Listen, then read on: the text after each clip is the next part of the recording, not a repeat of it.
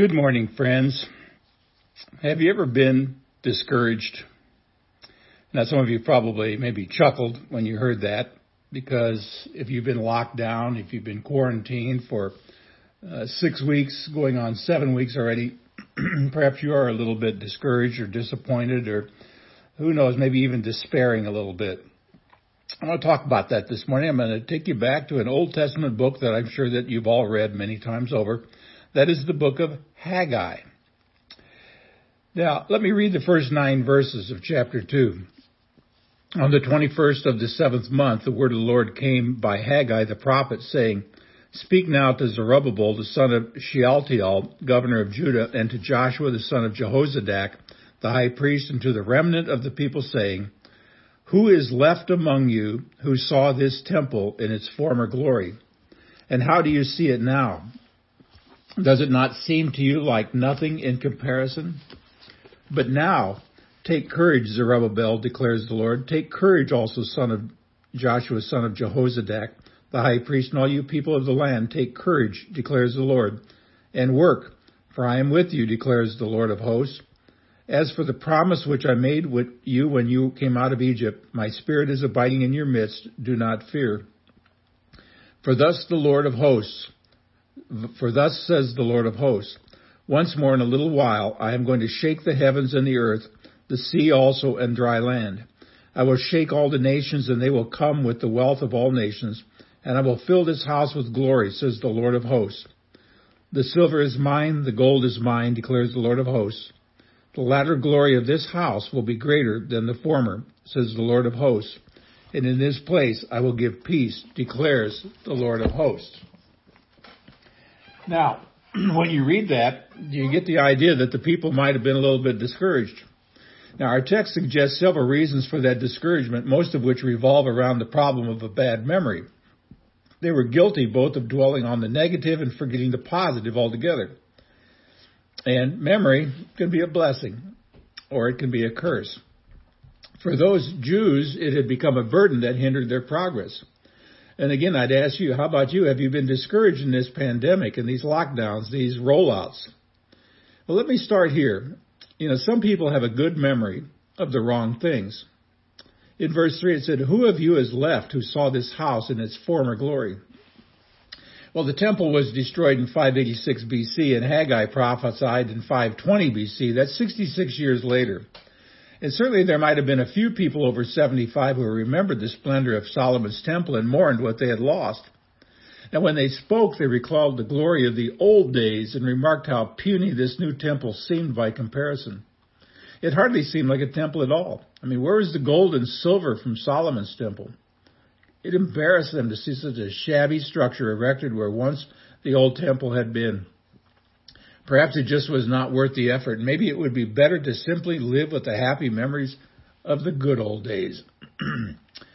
That's what I write. That's what I said before, friends. Memory is a wonderful thing if you remember the right things. And for the Jews of Haggai's day, it was a curse because they not only remembered the past, that's where they lived.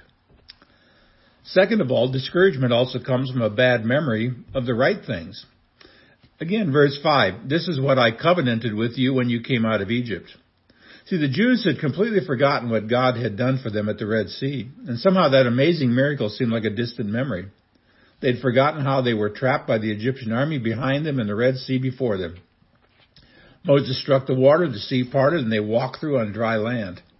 When the Egyptians followed them, the seas came together and swallowed Pharaoh's entire army. Now, why did God remind them of this stupendous miracle? Is because he is the same God today that he was back then. He still works miracles today. Or look at the end of verse 5. My spirit remains strong among you, do not fear.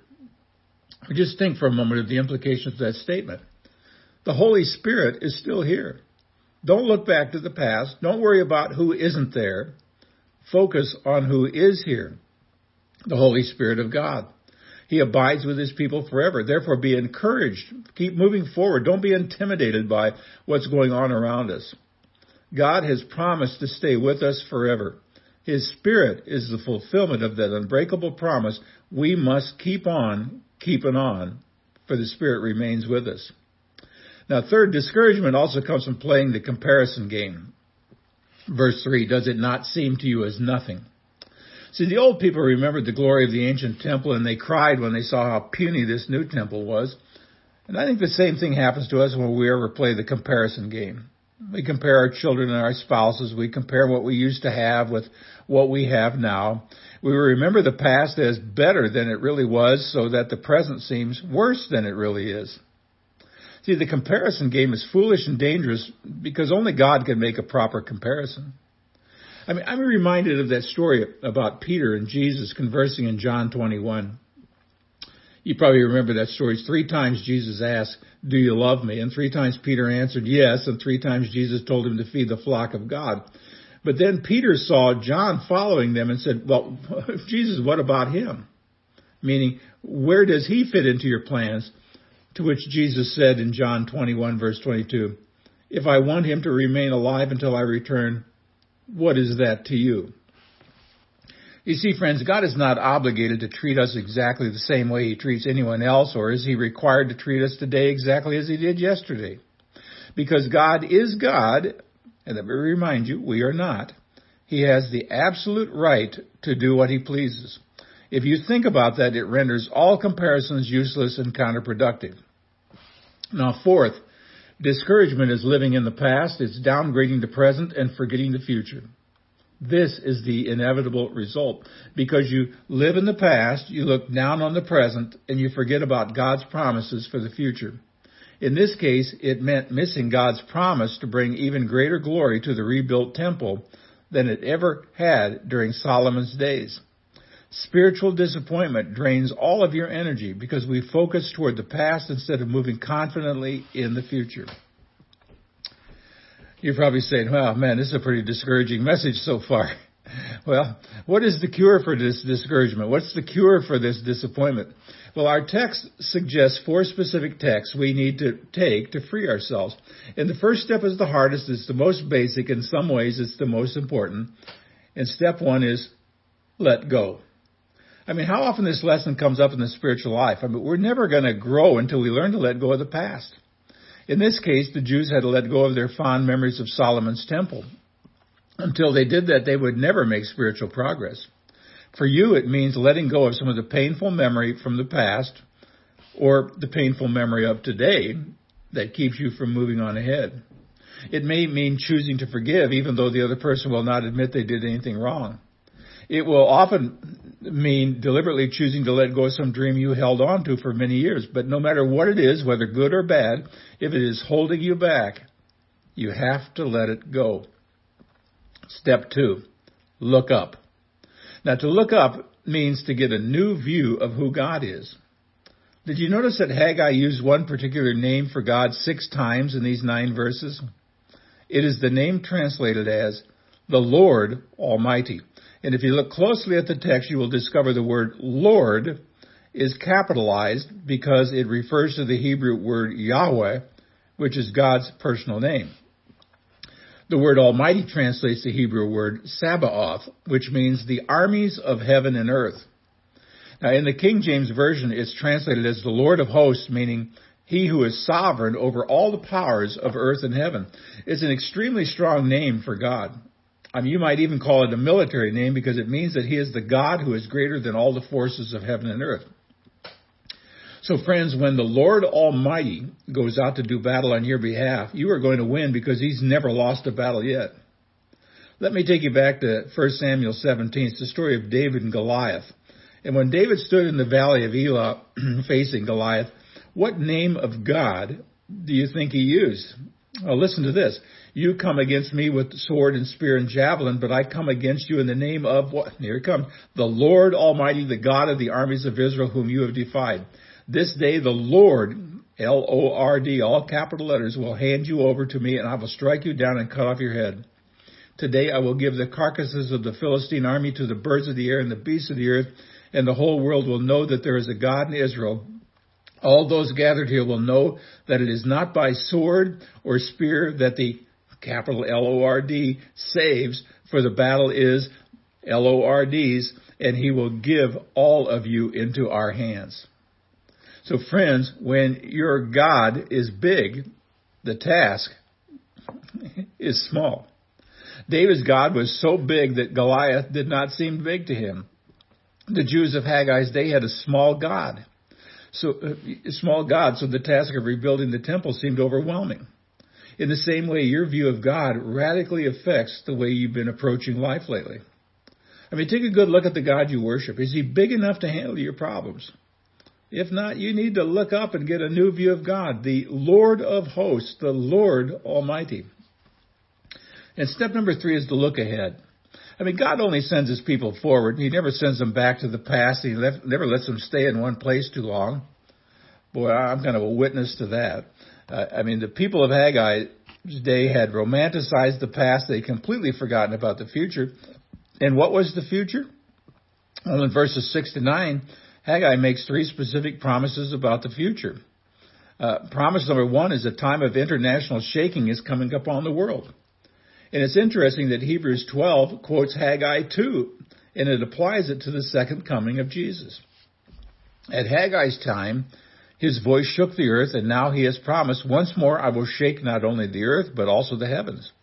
Now the words once more indicate the removing of what can be shaken, that's created things, so that what cannot be shaken may remain. The meaning is this, he shook the earth when he gave Moses the law. But Haggai said there's a day coming when he's going to shake the earth again, but the, the next time he will shake the heavens as well. The day is coming when all the world will be shaken by God, a shaking greater than any earthquake. And in that great final day, everything man made will be gone. Only eternal things will remain. And what will be left? Well, only those things which cannot be shaken. Eternal things. The things of the Spirit, the Word of God, your soul. Hebrews 12:28 sums it up when it says the kingdom that cannot be shaken. So friends, do you do, don't pin your hopes on the world system. It's going down. it's going down for good. It won't last. It's going to crumble and fall. The whole world and everything in it. And if you live your life for this world, for this day, in that day, everything you live for will be nothing but dust. Now, promise number two was the desired of all nations shall come. And for many centuries, Jews and Christian commentators have agreed this refers to the Messiah. In fact, Christians understand this is the one of the many titles of Christ. He is the desired of every nation. Now, how is it that Jesus can be called the desired of all nations when so many don't believe in him? Well, there's a couple of reasons. His coming was expected by the nations. His salvation is needed by all people. He's admired in every nation because he has followers in every nation. He's desired by all who see him as he is, and he will be prized by all in the end. And he's the light of the Gentiles, the salvation of the earth, and all kings one day will bow before him. Thus he is and will ever be the desired of all nations. And then there's promise number three. The latter glory will be greater than the former glory. Now, how could that be? Well, is this only wishful thinking? After all, Solomon's temple was so vast and magnificent, and this temple seems so small and insignificant. Well, for hundreds of years, this prophecy would seem impossible. But the day would come when Jesus himself would walk through the temple precincts in Jerusalem. He was the greater glory that God promised to the people of Haggai's day. And here's step four get up and get moving for God. I mean, too many of us sit on our blessed assurances, stewing in our juices when the Lord says, Get up, my child, do the work I've called you to do. That is what the Lord said to the Jews. Three times in verse 4, he says, Be strong. Rise up. Do the work of God. Be strong in the face of difficulty. Do the work of God. Don't let anything stop you. Be strong. Work. You know, sometimes the best therapy is simply getting out of your seat of despair and tackling a job in front of you. I mean, God is only asking you to take the next step. And in taking the, that, that step, He'll give you the strength to take the next one. So many people live in defeat because they cannot climb the steep mountain before them. But friends, just remember this. You do not have to climb the mountain. You just have to take the next step with God. He'll take care of the rest. And know this as well, friends. Doubt is not a sin unless it drives you away from God. The same is true for disappointment and discouragement. We are all disappointed. We're all discouraged from time to time. But that need not be a sin unless we let it take us away from the Lord. Now, it may be that I'm speaking to some pretty discouraged and disappointed people these days who wonder why God has allowed certain things to happen, this whole pandemic and everything. I mean, perhaps the events of this day have shaken you deeply, but whatever you do, don't turn away from God. I mean, how will things get better if you if you despair or you reject the only fountain of hope? Let God speak to you and pray for ears to hear His voice clearly. This applies especially to sinners who don't know Jesus. I mean, your disappointment may be God's appointment to bring you to the cross for forgiveness and salvation. I mean, just as the Lord said, my spirit remains among you, I'm here to tell you that God's spirit is here today calling all of us to salvation. He's the one who leads us to repentance and faith and gives us new life. So if you feel helpless and hopeless, well, congratulations, because God specializes in saving those kinds of people. He lifts the fallen and encourages those who turn to Him. So my word of admonition to you today is run to the cross. Lay hold of Jesus. Rest your troubled soul on Him. Seek the Lord while He may be found, God's word says. Yield to Him while the Spirit calls your heart. Open that door of your heart and Jesus Himself will come in. So friends, may God grant you faith to believe in Jesus and give you everlasting peace and hope through His Spirit who remains among us this very day. Until next time, see the vision, live the mission, and feel the passion.